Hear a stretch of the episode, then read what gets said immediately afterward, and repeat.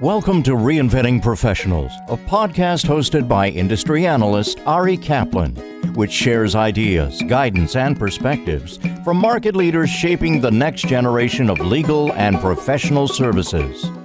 This is Ari Kaplan, and I'm speaking today with Dr. Gavin Manes, the founder and CEO of Avansic, a provider of e discovery and digital forensic services. Hi, Gavin. How are you? I'm doing great. How about yourself? I'm doing really well. I'm looking forward to this conversation. Tell us about your background and the genesis of Avansic. Well, a long time ago, back in the late 2000s, I was a college professor at the University of Tulsa in Tulsa, Oklahoma, teaching computer security, which information assurance is actually what we called it back then. And one of the things we did was we worked in digital forensics with law enforcement and the federal government. And we realized at that point that there's an opportunity to start a business. So in 2004, we started a business uh, that's now called Avansic that provided digital forensic services. About two to three years after we started our digital forensic service, we were told that we were now doing something called e-discovery. And we were like, I don't know what e-discovery is, but okay. And it turns out it's, you know, kind of the same thing. So that's the original genesis of Avansic was digital forensics company that's kind of grown and ballooned into a lot of other services expert services, managed services, subscription services, all surrounding helping the legal professional deal with digital evidence and other evidence.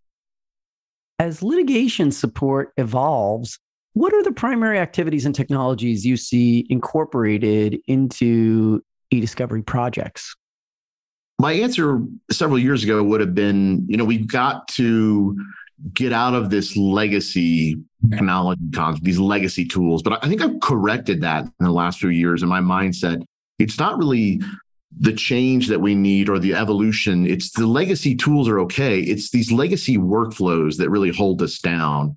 And when you think about what are the the activities that we need to be doing, well, we need to be changing the way that we perceive or approach e-discovery. And it may need a modern tool, it may not to evolve us to where we're not just taking data, processing it, and then starting to look at it and reviewing it, but we're actually using some feature rich or data rich applications to look at that data and figure out what it is and tear it apart, and maybe do some other things that we haven't done in the past. I, I think that's the major change that I've thought about is we just haven't evolved our workflow or our mindset in e-discovery. We just keep doing it the way we've done it for the last, honestly, 15 years. And we haven't evolved that out into something new. Where are litigants facing the most challenging e discovery issues? My opinion, you know, I've got a professional and a personal opinion. Now, my personal opinion really is the biggest challenge is knowledge. And it's not that I know that I you know, I know something. It's that I don't know what I don't know. We in the programming world we call that an unknown unknown, something you can't predict or the silent failure is the worst thing we could talk about out there. But the litigants in this case in e-discovery are facing professionals or people or organizations that just don't understand what they don't know. And so they're not able to bring the technology forward and get things done very quickly. And so my personal opinion really is it's, it's a knowledge based problem. And it's not that you don't know enough, it's that you don't know what you don't know, which therefore means you don't know enough when you go to my professional opinion, it really is the fact that people are paying too much for this service. And that causes them to want to do things in what they perceive as a cheaper method,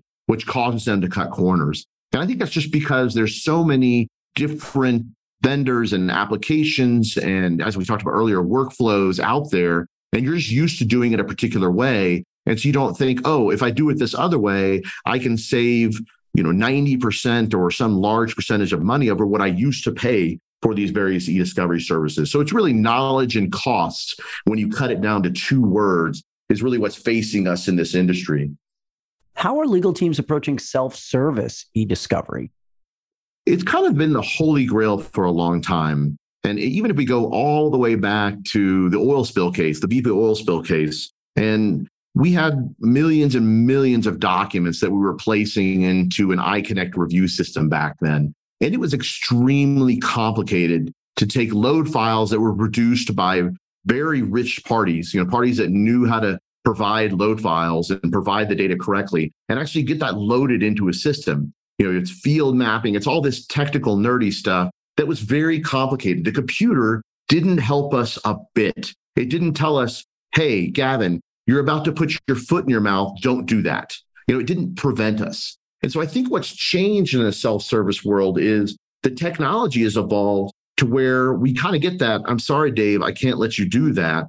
Or if you really want to do that, I'm going to let you do it, but I'm going to warn you. And so the self service approach is the confidence that I can know a little bit, I can learn a lot about e-discovery, or I can learn a little bit about e-discovery, and then I can trust the application that I'm using to say, okay, I'm going to let you load that data.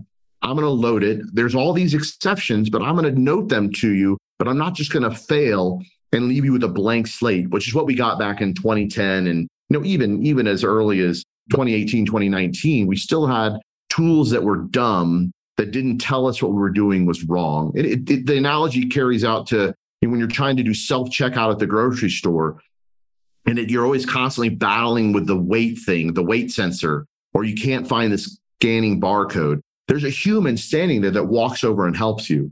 And in self service, we've got that whole experience now where you can be doing your own e discovery, loading your own data, doing your own production. And all of a sudden, a pop up comes up and says, Hey, let me get a human to help you because it seems like you're having trouble. And then a support technician can get on and help someone. I think that's the approach that we're seeing with self services. It's evolved that the legal teams are willing to do it when the liability allows them to take on that ownership of that project. How are legal teams balancing new technologies and processes with traditional tactics that they have been applying? My immediate answer is not very well. Normally, there's laughter after you say something like that. But you, if you look at the legal professional, you know, we're, in, we're ingrained as the way we've been doing things for years. And the legal profession generally works on an annual basis. You know, we make as much money as we can during the year. And then at the end of the year, we split it all up.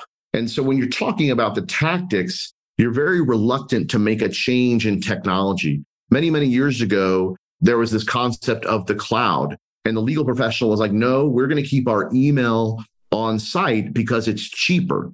Not knowing that if they'd have moved it off site to the cloud, they could have let two employees go, gotten rid of some server storage room, and probably saved 20, 30, 40,000 dollars a year by moving their email simply to the cloud, whether it's Office 365 or Gmail, it doesn't really matter. So when you're thinking about balancing this new technology, there's a big hesitancy in the legal profession to be the first out there, be the first person to use a computer and have it crash. And that really clashes with the traditional tactics that we have of it worked last 10 times I've done it. I'm going to do it the same way because that provides me success. And so when you think about the professional, it's really the new lawyers or the new paralegals or the new litigation support professionals that are saying, hey, let's do something a new way.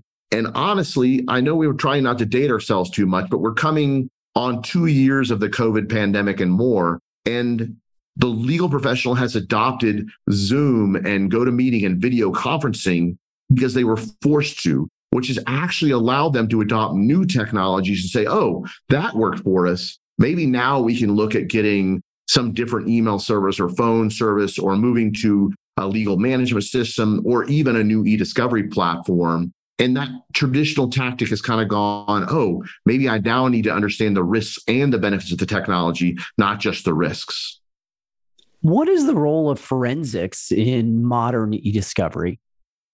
So, forensics and e discovery for me have always been the same thing. They have the same purpose, which is to take data and make it evidence. You're not manufacturing to evidence, but you're making sure that that data can make it all the way into a court of law and be introduced as evidence by you know, a deponent or some other way that that is brought into the court. And when you think about e-discovery and forensics and the differences in forensics, you care about how that data got there. When was it modified? When was it copied? Was it open? Was it read? But in e-discovery, you only really care about the content of that data traditionally. And what we've seen in modern e-discovery is more and more of this metadata being translated into something more useful using charts and graphs or alerts. I mean, we have a system now that'll tell you, hey, there's hidden data in this PowerPoint. You need to go find it. Versus in the old days, you would just not realize that there was in a giant Excel document in the PowerPoint that had the information you were seeking. And so what we're seeing is those forensics methods and techniques are being provided into these e-discovery platforms so that the the typical reviewer can be seeing that more complicated forensics data in a way that they can easily digest it. And the last part of that answer is forensics traditionally was always a lot of reports and charts and spreadsheets. And we have gotten better as an industry of taking our forensics results and converting it to documents that can then be loaded into an e-discovery platform so that something can review it. So we're taking disparate sets of data, cell phone data, Slack data, email, link files from a computer. And those are, in technical terms. And then we're bringing all that and putting it into a review platform that's traditionally built for e-discovery. And so the merging of the two back and making it more of those forensics techniques more accessible is really how I think forensics is driving e-discovery forward. What long-term effects do you see the pandemic having on e-discovery? Well, personally, I love the fact that I can work anywhere, and I mean anywhere, and help with e-discovery and even all the way to providing expert services. I honestly, for the last year, have been living on the road in an RV with my family, and I've done trial testimony, depositions, hearing testimony in a pop up camper in the middle of the desert because I had the internet. You know, again, this thing called the internet, invented way back in the 90s. Remember, it was a fad. Nobody needed it. We we're never going to need it again. And now I can go anywhere because I carry a Starlink satellite dish now and I carry my cellular and I can go anywhere, throw my stuff out, get on a meeting, log in to do some e-discovery, and I have reliable, fast bandwidth everywhere. And so the pandemic has really allowed me to do the type of work that I want to do in the places I want to do it and that be accepted by the legal professionals. Whereas before, they might have made me go to a courthouse to do something, or I had to be in an office, or I had to be in their office. There's a lot more acceptance that I'm remote, and that's how I'm going to be forever. Now, I will tell you, I had to fly to Alabama last week to give live testimony in a courtroom that, quote, didn't have the internet. Yet I'm sitting in the courtroom and my phone is working on 5G. And so that was really just most likely a set of legal professionals and a judiciary and a jury that probably wasn't ready to see a giant TV with my face on it providing testimony. And so I think the pandemic really pushed us to where the legal professionals are going to accept this technology and they're going to accept remote work. The last part I'll tell you is really a revenue driving thing. And that is we used to travel all over the country to collect data because the professionals wanted to see us there in the room collecting the data. And now we travel nowhere, but we still collect more data than we used to collect, whether because we're using remote technologies, we're shipping hard drives, then, but we're still monitoring the collection. It's not like a self collection kit, which I'm not really a fan of, but we're using GoToMeeting and saying, click here, click there, or Zoom, click here, click there, send that forensics copy off. And obviously, there's so much more data moving to the cloud that it's getting easier and easier to collect that data out of the various cloud sources. This is Ari Kaplan speaking with Dr. Gavin Manes, the founder and CEO of Avansic, a provider of e discovery and digital forensics services. Gavin, thanks so much. Thank you very much. Thank you for listening to the Reinventing Professionals podcast. Visit reinventingprofessionals.com or arikaplanadvisors.com to learn more.